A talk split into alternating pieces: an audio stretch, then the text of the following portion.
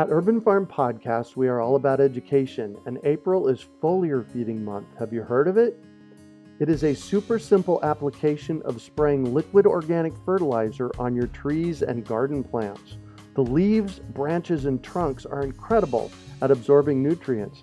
And if your soil isn't great or your pH is off, foliar feeding is a quick and long lasting fix to get your plants the nutrients they need. Want to learn more? Join us for our free online webinar on how to apply this amazing process to your gardens and fruit trees. Visit urbanfarm.org to sign up. That's urbanfarm.org. Do you want to save money at the grocery store? Eat more organic, whole foods? Cultivate food security and feel more connected to the earth? If so, then growing your own food is a no brainer. You wouldn't believe how many people come to me claiming that they can't grow their own food. They think they don't have enough space, that they're too busy, or that they simply don't have what it takes. Perhaps you've fallen for one of these gardening myths. If you think you can't grow food, or if you think the only food that you have access to is what you buy in the grocery store, I have a life changing webinar that you need to see. It's free and will help you unearth your inner gardener. I've helped thousands of people just like you learn to grow their own food, and I'm speaking from my own experience when I say that with the right knowledge in place, there is no such thing as a black thumb. With this webinar, you can begin making your garden dreams come true and start growing delicious, nutritious food for your family. Just text garden to 44222 or go to iwanttogarden.com and you will receive our free webinar about the seven key factors you need to know to grow your own food.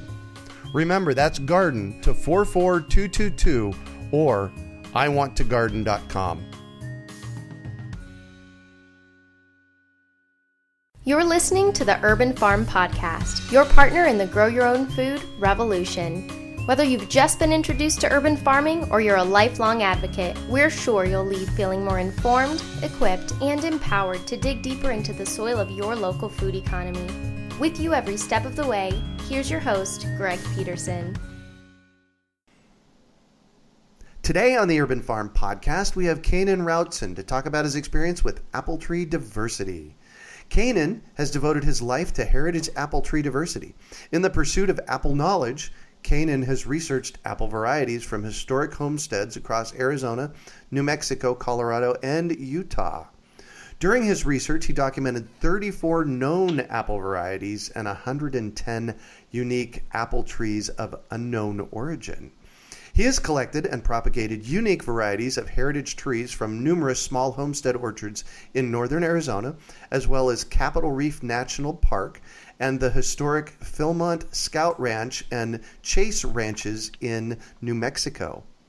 This research and further research on wild apple genetic diversity has led Kanin to complete a master's degree at Northern Arizona University and a PhD, congratulations, at the University of Arizona.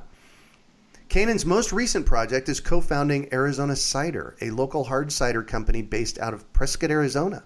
This project involves all steps of the cider production process, including the pressing, fermentation, aging, and blending of the cider, as well as propagation of unique Southwest heritage apple trees and over 100 French, English, German, and American varieties of apples.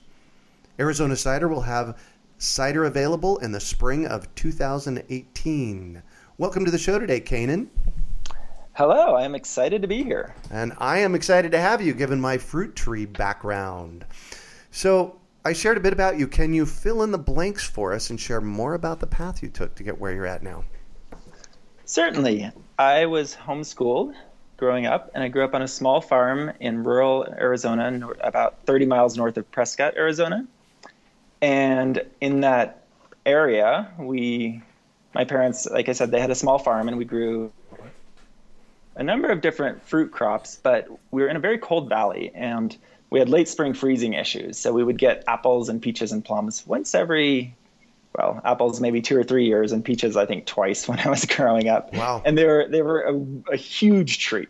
And uh-huh. so because of that, I started like from a pretty early age being very aware of the old homestead fruit tree apple orchards in, in the area that might be in microclimates that would have fruit when our parents didn't have fruit. So I think that really put me on the track in a pretty early age of being interested in apples and fruit crops. And yes, from there, pretty much went to, through undergraduate degrees, and in, during that at Prescott College was studying the Oh, nice. the historic apple trees of the Prescott Southwest area, and Right. about what I was able to do there was preserve them through grafting them onto young young rootstock to preserve uh-huh. the varieties. Nice. And and then for my master's degree, I got to thinking, okay, I know that there's a bunch of historic trees growing around, but what I don't know is are those um, 20th century red delicious, golden delicious, Jonathan, 20th century heirloom apples that are still widely available, or am I actually grafting and preserving um, unique Southwest apple varieties? And so I started. I looked into and figured out how to use genetic fingerprinting, and we can talk about that later. Oh, Um, yes, we will. Okay, as to to identify these old historic trees, and then I was still interested in apples, so I decided to get my PhD. Wow. but my professors couldn't didn't couldn't come up with what they call a PhD level question for historic apples. So that's when I branched out from studying just Southwest apples into studying the broader genetics in apples. Like the I was looking at wild apples and population genetics in a native apple species, and that was the Pacific crabapple, which grows California, Oregon, Washington, and the coast. Oh, interesting. Interesting. So, and that yeah. grows wild. It's a native apple, and it's about the size of a pea. the fruit are very, very tiny. Yeah. but and they they're very very tart. The Native Americans use them quite widely, but they would let them over ripen in a process that in persimmons and medlars and some other fruits is called bletting, where they they over ripen and then they, they become a jam essentially, a fruit Oh, jam on the tree. Oh, interesting. Interesting. So I have an I have an interesting question for you. Okay. Uh, this this uh, person that we know of as Johnny Appleseed was a real person, correct? Absolutely. Yes. Yeah. And so my question kind of revolves around that. We have a tremendous apple Okay. diversity in this country. Yes. Is there a connection? there is a co- connection and the connection i guess the connection is don't think of johnny appleseed as one person although he was one person Ah. but he was one person of a nation of people and this essentially we had there are four native apples in the United States in the nor- in North America, Uh-huh. and they're all very small crab apples. There's three eastern ones. So I'm, I'm going pretty far back here, but I will tie it back around. there's Malus fusca on the west coast, and then there's Coronaria ioanensis, and well, I'm not going to remember the other one. That's all right. But anyway, they, they're native apples that are very small and they're used by Native Americans, but they weren't what we consider eating apples. Uh-huh. All of all of the apples that we consider eating apples were brought to the New World by pioneers, I guess you could say. Yeah. Yes, and those English, mostly English at the time, but also French, um, um, Spanish, etc. Apples were not well adapted to the New World, and I'm finding that, which we can get to later, in my grafting of cider apple trees. A lot of those uh, European varieties do not do very well here. And so people brought these apple trees here, and the original trees may not have done very well, but they were planting many, many seeds. And that was, you know, another mechanism of we can't just fly. You could not fly across the ocean back then. You had to take a ship for Uh, months and exactly, months. right. so bringing a tree was very costly and expensive, and bringing apple seeds was very cheap. So you had from a the trees were not well adapted. B getting the trees here was difficult. You had a lot of seedling apples being planted Uh-huh. and then we also had that in the Homesteading Act, and there were, I, I'm sure, many versions of that. But at one period in time, to homestead a tract of land in the West or Midwest at the time, homesteaders were required to plant an orchard. It's one of the mechanisms of proving history, or. I'm sorry, proving history of their ownership of the land, so they could get title to it Right, exactly. and they there was talk about somewhere in the neighborhood of 50 apple or pear trees to create this orchard and Oh, most so most homesteaders were not wealthy people. They could not afford to buy 50 um, grafted apple trees but they could afford to plant 50 seeds and or hundreds of seeds, and that's where Johnny Appleseed comes in. As he was moving to those new towns that needed, where people needed orchards and they needed apple trees, and he was taking the seeds, the pomace is what it's called when you have an a press to press juice from apples. Right. The leftover pressings is called pomace, Uh-huh. and that is a mixture of apple pulp and apple seeds. Oh. And that you pretty much you re, that's where most of the apple seeds in the early times would have come from is from these cider mills. Got it. So most of the these apple seedlings were not going to be necessarily delicious eating apples like you and I think of when we think of store bought apples, but Right. were probably a more primitive form of apple that a good friend of mine, Tom Burford, is an apple researcher on the East Coast, and he refers to them as spitters. And spitters are exactly what it sounds like. You bite into this roadside seedling apple, and you're going to spit it right back out because it's either not very sweet or extremely acidic or tastes very bland. Yeah. Um, so they weren't planting them for eating. They were planting them for land ownership, and they were planting them for cider. Cider was a big deal in this country in the early homesteading period because a- access to fresh water was hard to come by, and and there was a lot of I guess before we had our modern sewer systems and our modern water treatment facilities, water could be a very contaminated source, and Yep. drinking drinking a slightly alcoholic cider would be a Safe way to go. safe way to go and Yeah. maybe a maybe a good way to go. I don't know. Maybe people were feeling pretty good back then.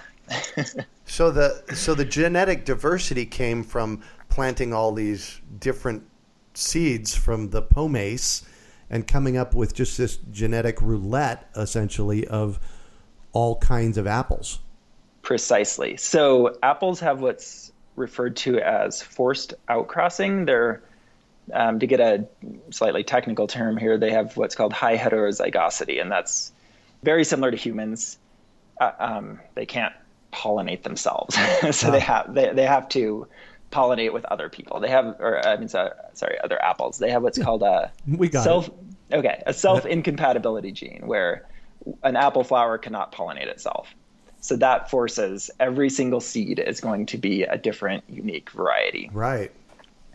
And so when you're planting, in the case of this country, tens of millions of apple seeds, mm-hmm. from that you're going to have just an incredible array of incredible diversity of apples coming out of that. Cool. So before we jump into the Southwest, I want to know what is one cool apple story from from pioneer times forward. How about the Rhode Island greening apple? That's a very interesting apple. Okay, go. It, ca- it came out of Rhode Island in, we're going to have to Google the exact time period, but Oh, that's okay. okay, early early, early 1800s. Okay.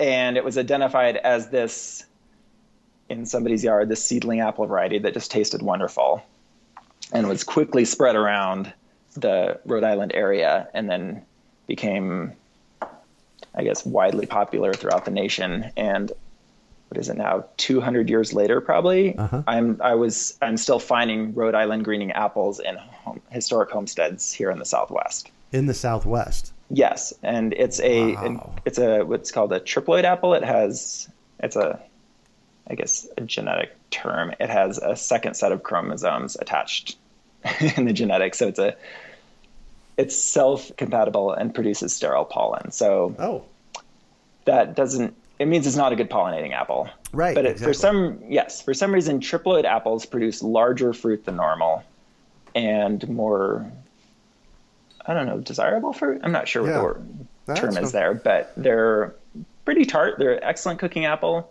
And still, when you find them in historic orchards, you're like, wow, this is, or I'm like, wow, this is a really good apple. I bet it's a. now were they grafted back? Th- they had to have been grafted back then. yes, yes, absolutely. Yeah. Grafting has been around since the Roman times. It's been around a very long time. Oh, interesting. So one of these days, I'm going to have you back to the show to talk about that. Because Okay. w- with your list of things that we can talk about today, we won't get to that, and I'd really like to know about grafting. Okay. Excellent. So, history of apple cultivation in the Southwest. Obviously, they were done for for cider mills, right?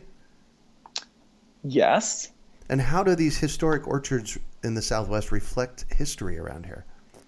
Okay. So the Southwest has a slightly different story than the Johnny Appleseed story. Okay. Although, although the Johnny Appleseed story ties into it. Uh huh.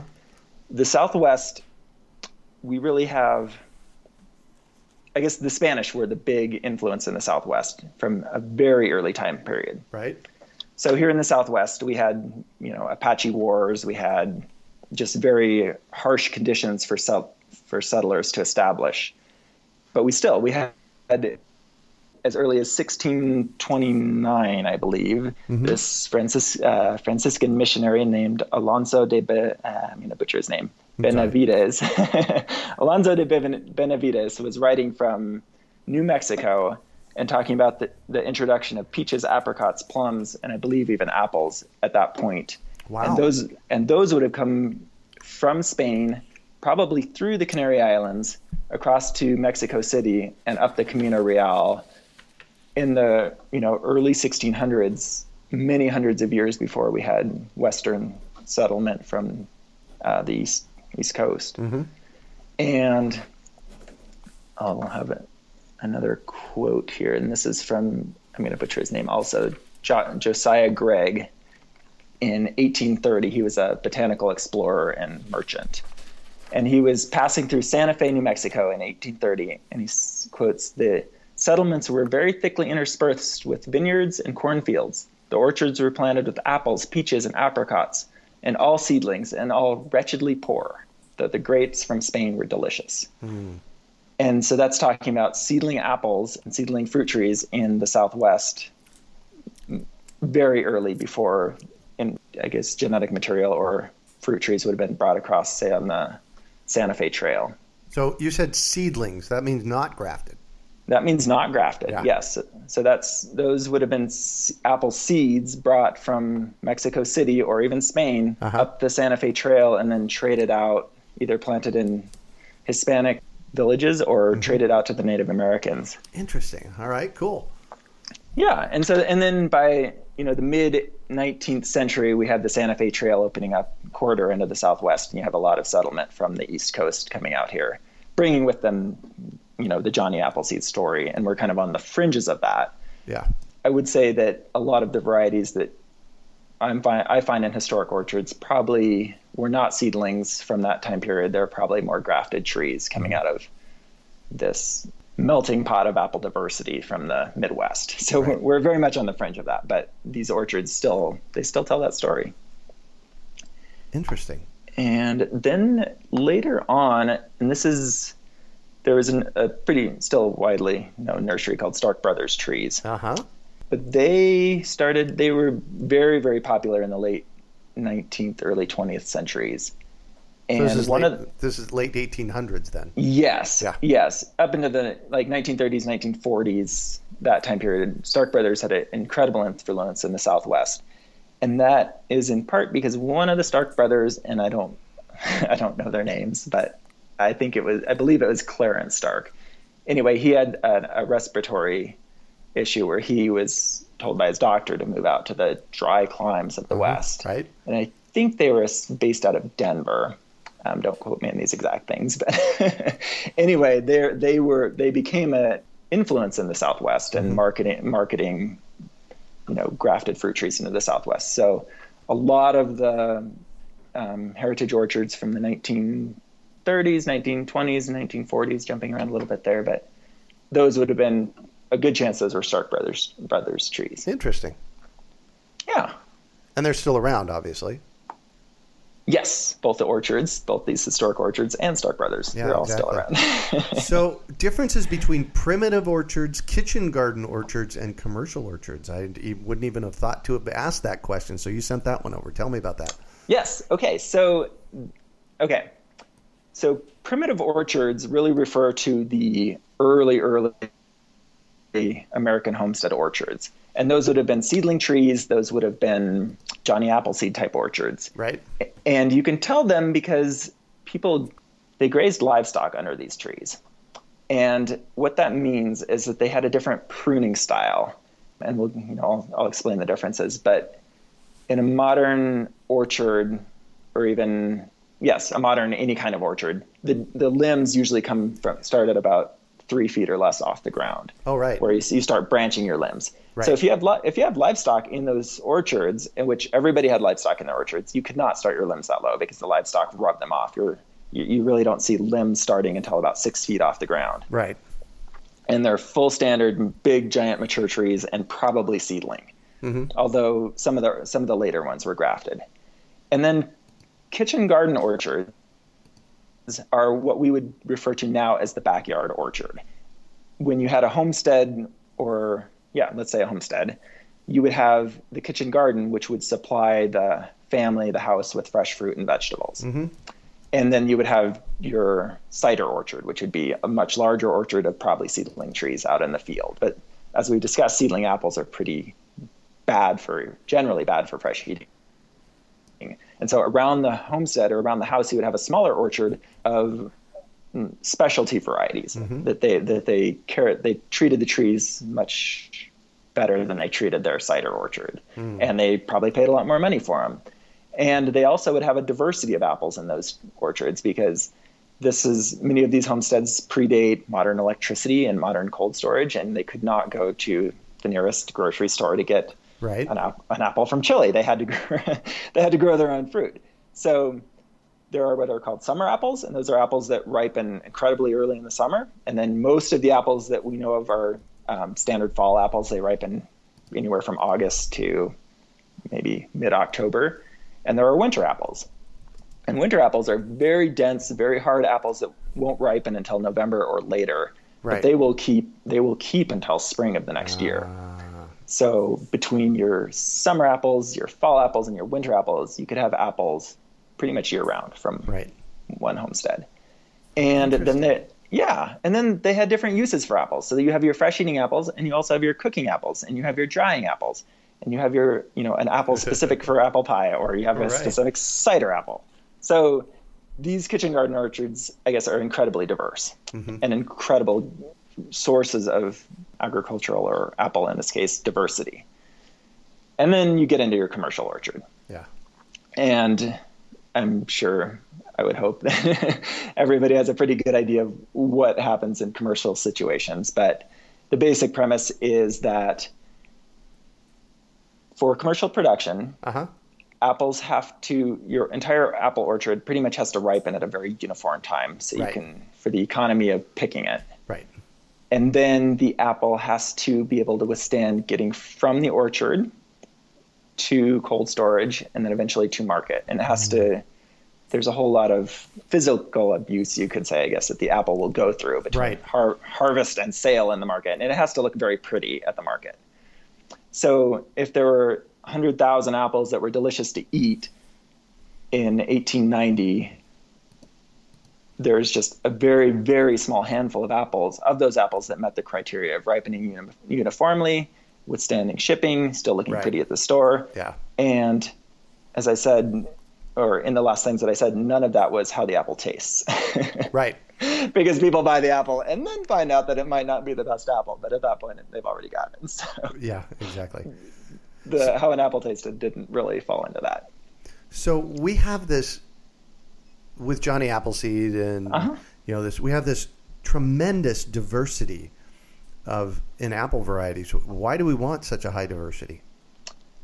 Well, there you can answer that question from a variety of different angles. And one probably one of the biggest ones would be the reason we want genetic variation is for, for disease disease issues and climate variability. If we have one apple planted over the entire world and we're we're not quite that bad. we have 11 apples accounting for 90% of commercial apple production Wow. those uh, 11 apple varieties are pretty much all interrelated to each other. Yeah. what if you get one disease, one insect, pest, whatever that figures out how to eat that apple, then you're looking at the entire world apple supply being at risk. If for some reason we have something called climate variability or increasing climate variability, maybe man-made caused, maybe not, Right. but probably man-made caused. Yeah. Anyway, that that that could you could see some slight climate shifts that make it our standard 11 apple varieties not very resilient Viable to anymore. I like that word Yeah. resilient. Yeah. to our future climate conditions.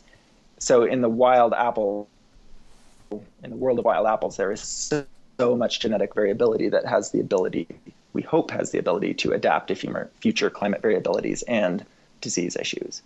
From a social perspective, the apple is just so much more than what you can find in the store. There are really absolutely amazing apple varieties that you would never be able to encounter in the store just because they don't ship very well. Right. And they might not look beautiful. They might look pretty ugly. There's an apple known as the knobby russet that so russeting as in russet potatoes is kind of that it's a rough texture on the surface and right. apples can get that rough texture. Uh-huh. And the knobby russet is supposedly I've not actually tried it yet. I have some growing, but they're not quite old enough to produce a incredibly misshapen apple that's very russeted on the surface, very rough and misshapen, but it's supposedly delicious. So you would never probably sell that at the store, and so you'd never have commercial right. growers, growers growing that. Right. Cool. So you had mentioned something in the intro about DNA and using DNA to identify apple varieties, and that kind of piqued my interest. So I want to I want to kind of know about that. Okay. So there are, I guess, backing up a step in the time period that I was interested in my research for the historic orchards in the Southwest, say the mid to late 19th century, mid to late 1800s, up to about 1950, there were literally thousands, reports of up to 14,000 apple varieties being grown in the United States during that time period. Wow. And that's epic.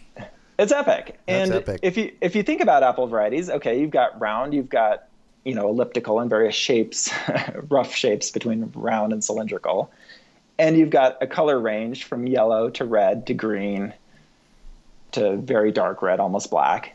But there's just a finite uh, variation that the, an apple will take physically. And so trying to identify an apple using old um, reference books, um, William Henry Ragan wrote one of the classic ones, mm-hmm. Nomenclature of the Apple in 1930. And it's literally like, it looks like an Excel spreadsheet, although it predated Excel spreadsheets. And yeah. it gives a name of an apple, you know, a whole list of apples and a very small amount of information. And it might be a round green apple that's um, late ripening. Mm-hmm. And there might be two or three hundred apples that meet that description. So at least, at least exactly. So trying to identify apples using nomenclature is pretty challenging. It's very it's something that I have not figured out how to do. Now there are apple experts in the country, John Bunker being a great one up in Maine and Fedco Trees, mm-hmm. who who can take an apple and pretty quickly classify it into probables and possibles.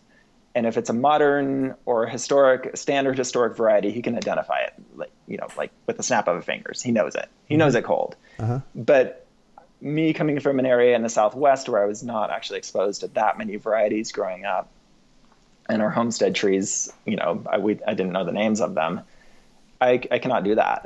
Right. and I imagine most people cannot do that.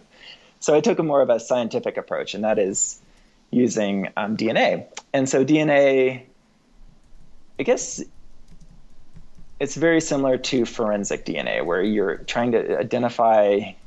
Pretty much, it takes forever to sequence the entire genome, and it's very expensive. But right. you don't need to do that to be able to differentiate between individuals. You just need to look at very specific sections of the genome, and then compare those same those same genes, I guess, between individuals. And because of heterozygosity, you will inherit certain genes from your mom and certain genes from your dad, or an apple tree is the exact same thing, same way, certain genes right. from the pollen and certain genes from the mother, and those genes will be essentially passed on in certain patterns that you can look at. What, well, what I did is basically took apple leaves and got and ground them up to extract the DNA, uh-huh. and then ran them through what's called PCR, and that amplifies when you put a primer in to you know, to look at a certain uh, section of the genome, that will amplify that gene.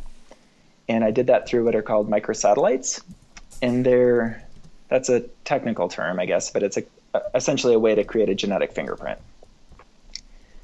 And then you run those out on a gel, or the modern I was using gel back in the day. This is in 2009. I did the study. Back in the day, he said. Back in the day, that things have progressed light years, I'm sure, since then. But we were still running them out on gels back then. And basically, you're just at each gene, you're recording whether the apple has 100 base pairs at that gene location or 182. So a slightly different gene at that location. And Ah, you record for the seven genes that I was looking at, and they'll be both. If it's uh, diploid, it'll have two sets of chromosomes. So you're looking at 14 possible genes. You're just comparing one individual to another. And I went through Stark Brothers nursery catalogs, and I went through the USDA also had um, agriculture experiment stations in the Southwest, kind of in the time period I was interested in, where they were introducing apple varieties for testing. And so I found those from the lists of vari- varieties that they introduced and from Stark Brothers catalogs. They came up with a list of known varieties that should have been introduced to the Southwest. Uh-huh. Found those varieties, ground up leaves from their DNA, their whatever, ground up their leaves, extracted DNA, and then had a, a reference library essentially of genetic fingerprints of known varieties. And then I could compare the unknown fingerprints to the known fingerprints. And from that, From that, you get genetic markers. yeah, Ah, cool. Yeah, and I want uh, yes, and I, I just want to briefly say that that was done at the USDA National Center for Genetic Resources Preservation in Fort Collins, Colorado. I didn't have the genetic resources to do it myself, so it was done in a big lab with the help of sci- some scientists that do that type of work. Well, cool. You know, this is uh, one of the reasons that I, I've got my master's and I've always wanted to go back and get my PhD so I can, you know, probably not do what you did Uh-huh. or anything close to what you did, but you know, do dig in. That's what that's what I loved about my master's degree is I got to dig in and study one thing. Mm, yes. So that's uh, maybe one day I'll go back and get a get a PhD. Why are apples essential trees for our urban farms? Well, that's I guess that's a theoretical question, but I will be happy to argue it. Of course, I you have a see, uh, PhD. This is what we do. I can see arguing either side of that question, but I definitely like apples. And I, I guess I feel that apples are a very rich source of enjoyment Uh-huh. and a source of food. And they're very iconic to our American culture Mhm.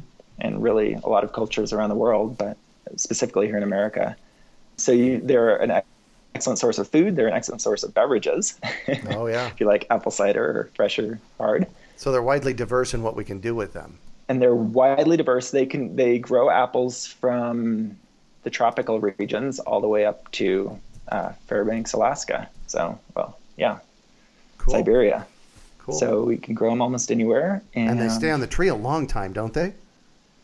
They do, and it, that's a little bit varietal specific. There are certain apples that will be on the tree till next year, and certain apples that will fall pretty, pretty quickly. But depending on your variety, yes, they're very versatile. Wow, cool. So you've started this project called Arizona Cider. Yes. Why? and w- you know, like, what's what's the process? You know, what, what's your timeline? What's your process? What's that look like? Because I'm, I would like to be there on opening day when we get to take our first sip of, of the cider in the spring of 18, uh, 2018. So, Okay, absolutely. I hope you are there. So, pretty much, I've been interested in apples for a very, very, very long time, and I've been researching apples for a very, very, very long time. And then I graduated and needed a real job. And I don't know if you could call my job a real job. I work as a biological research scientist, but it's very far from apples. And so I am trying to get back into having apples a bigger part of my life. Like in academia, apples were central. And Uh-huh. for my work right now, apples are the farthest thing from central. I'm chasing desert tortoises around the Mojave Desert or right. you know, looking for rare plants in the mountains.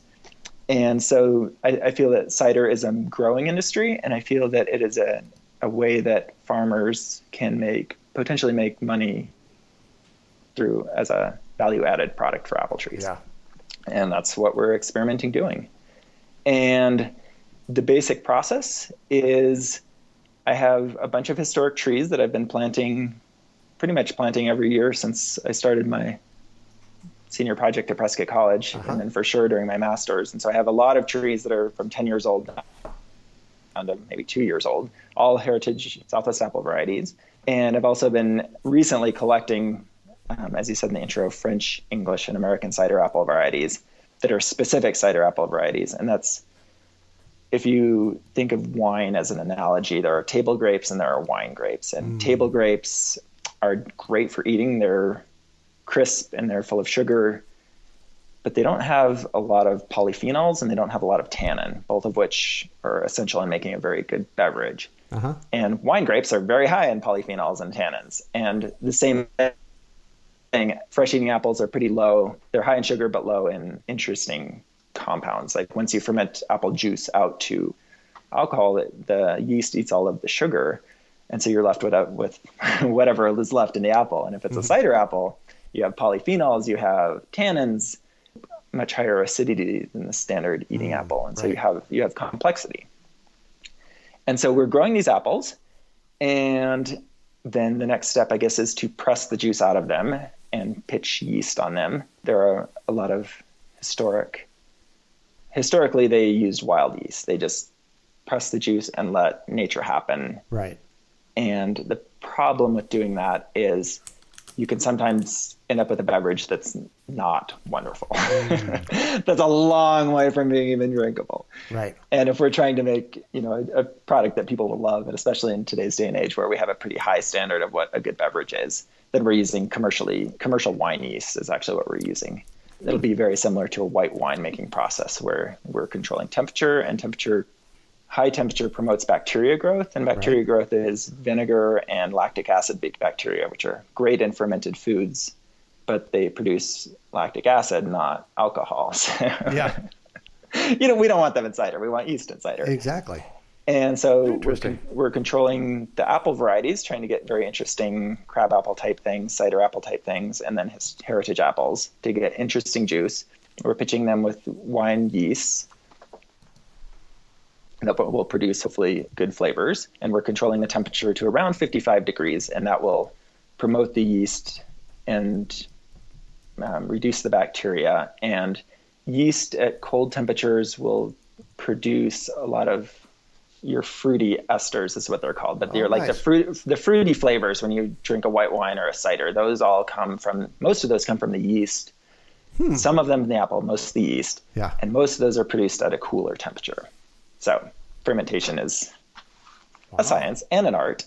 oh yeah, yeah. and and then sure. you will have yeah, like a, so fermentation typically takes around three weeks, possibly plus or minus and then there'll be what's called a maturation period where you, you think of red wine is aged. Aging, yes. Aging, and that allows flavors to mellow and develop. And you have when really green cider is what it's called when it's straight, pretty much straight fermented three weeks into it. Uh-huh. It tastes very yeasty, and so the kind of the yeasty flavors will mellow and disappear, and you'll have more of the fruity aromas coming out.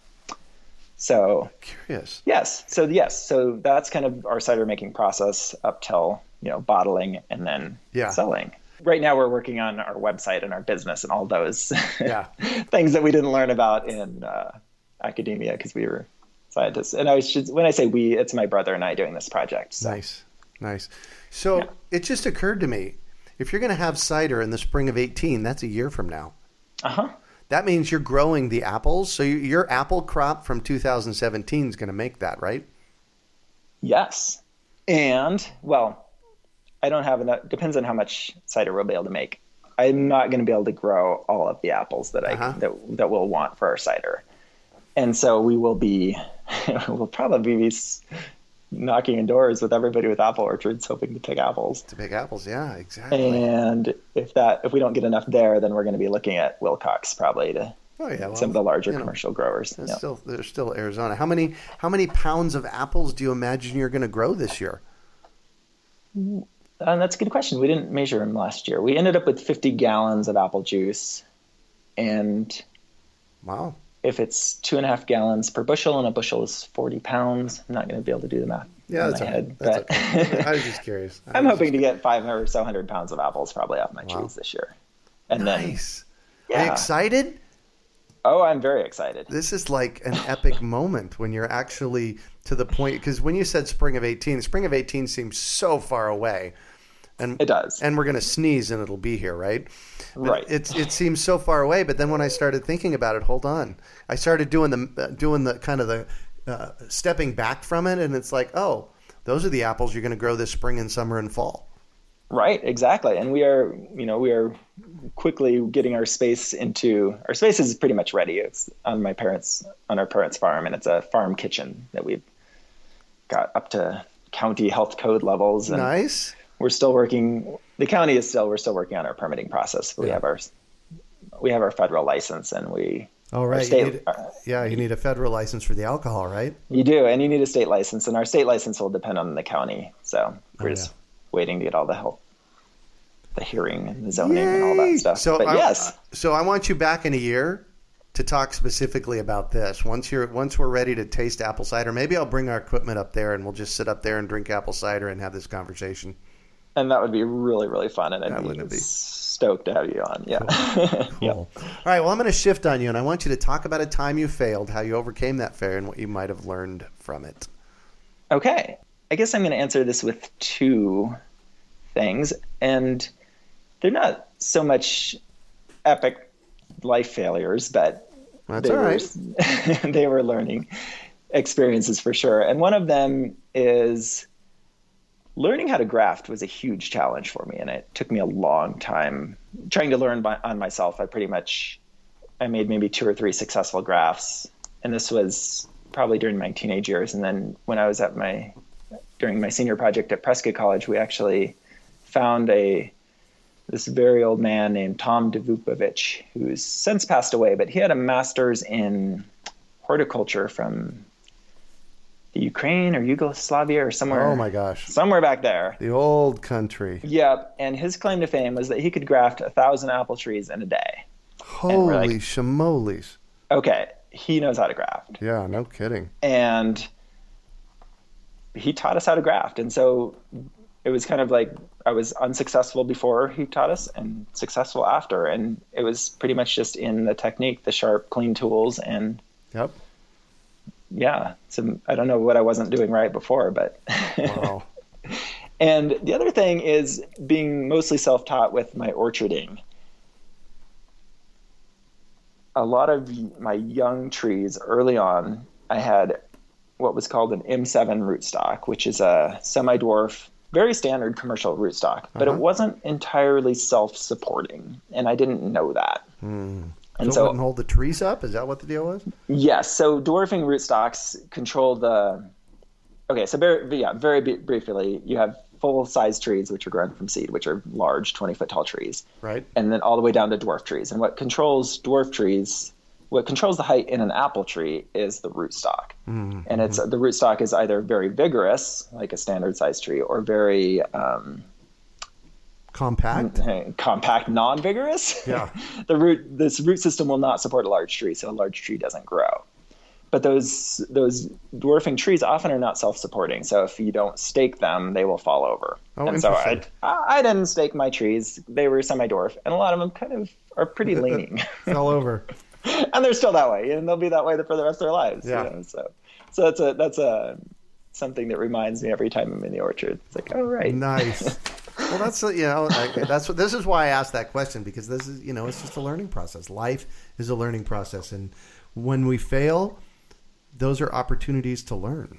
yeah. So And yeah, in the case of leaning apple trees, they remind me every day. yeah, exactly. So, what do you consider your biggest success? Well, I have a couple of those, and one of them is learning how to graft was probably one of my biggest successes in preserving apple diversity or in preserving historic trees. Like without grafting, I couldn't do a lot. And then once I did learn how to graft, it basically opened a huge door for me from and for anybody. If when I'm buying trees from a nursery at twenty or thirty dollars a piece, when rootstock is available for, you know, right, depends on how many you buy, but in the neighborhood of sixty cents to a dollar twenty a piece, the amount of the affordability of growing trees and the ability to grow whatever I want to basically increased exponentially at that Yeah. point. And the second one I would say is probably my network. And mm. that's that for me in terms of accessing varieties in terms of learning how, in this case, to make cider or how to propagate trees. Pretty much, I've learned everything through knowing knowing people and asking people. Yeah. So I feel, I guess my network is probably Well, you know, a little perfect case, biggest in, success. perfect case in point is your uh, friend from the old country that taught you how to graft. Yep, exactly. Yeah, I had uh, I had a very very wonderful mentor. He was uh, he was sixty years my senior. That I that I learned a lot from, and you know I can't say enough about having great mentors. That's yeah, yay. So what drives you? Well, I'm very passionate about a whole lot of different subjects in the world. Mm-hmm. And my to do list is probably longer than my life is long. Yeah, I got one of those. Understand? and so I think in that, in combination with, I fo- try to focus on taking really good care of my health, eating very clean, very healthy foods, and exercising. So I have pretty good high energy level. Yeah. So I guess that in combination with wanting to do a whole lot of things in life is probably the sum total of that question. Yeah. cool. So I'm all about education, and I have to know: is there a book that has been influential for you in this process in your life? Sure.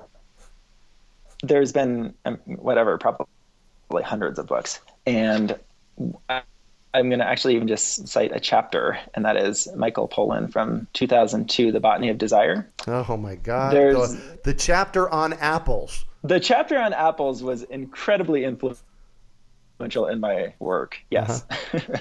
Is that the one you were going to call out?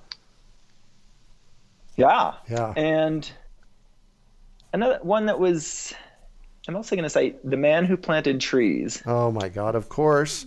By Jean Giono in 1953. Yeah. That was kind of pretty much a childhood hero, and then I was pretty heartbroken when I figured out it was not a true story. Oh But it's still very worth reading that story. Yeah. Exactly. Exactly. So, what one final piece of advice do you have for our listeners? Well, I think that people should plant trees. I wholeheartedly agree on that one. Um, I would say learn how to propagate your own trees. Not all trees need grafting, but it just op- if you learn some simple techniques in propagating trees, it really opens up your opportunities and your ability to preserve agricultural diversity. So, become a fruit explorer. That's um, one of my favorite things is going out to historic orchards or going out to other people's orchards and just in the fall when there's fruit on the trees and just tasting what is available, what, available, what exists out there Yeah. And then having the ability to take you know to prop- repropagate that to my own farm and my own orchard is pretty awesome and i highly recommend other people do that Yay.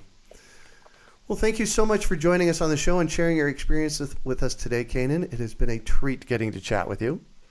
likewise this has been this has been a fun talk Nice. So, how can our listeners get a hold of you? well in the future there will be arizonacider.com Uh-huh. and the, and probably social media but we haven't we haven't got, quite gotten there yet so probably the easiest way is through email and that would be my first and last names at gmail.com all scrunched together Got it. yeah Perfect.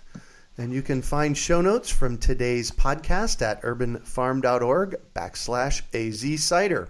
Well, that's it for today. Thanks for joining us on the Urban Farm Podcast. Do you want to save money at the grocery store, eat more organic, whole foods, cultivate food security, and feel more connected to the earth? If so, then growing your own food is a no brainer. You wouldn't believe how many people come to me claiming that they can't grow their own food. They think they don't have enough space, that they're too busy, or that they simply don't have what it takes. Perhaps you've fallen for one of these gardening myths. If you think you can't grow food, or if you think the only food that you have access to is what you buy in the grocery store, I have a life changing webinar that you need to see. It's free and will help you unearth your inner gardener. I've helped thousands of people just like you learn to grow their own food, and I'm speaking from my own experience when I say that with the right knowledge in place, there is no such thing as a black thumb. With this webinar, you can begin making your garden dreams come true and start growing delicious, nutritious food for your family.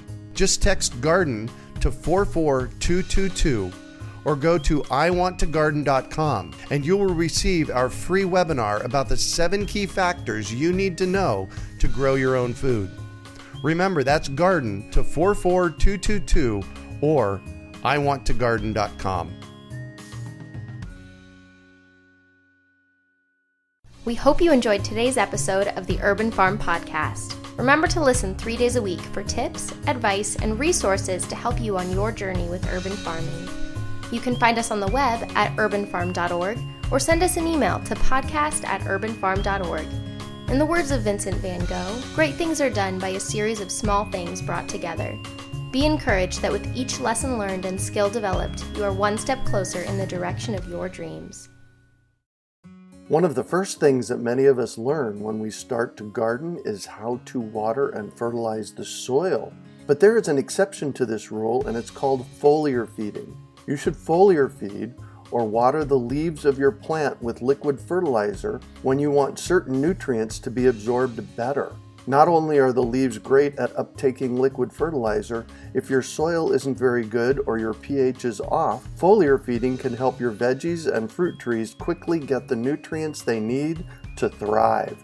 If you're ready to start foliar feeding for maximum growth, yields, and quality, head on over to urbanfarm.org forward slash feed the leaves to see our selection of foliar feeding products.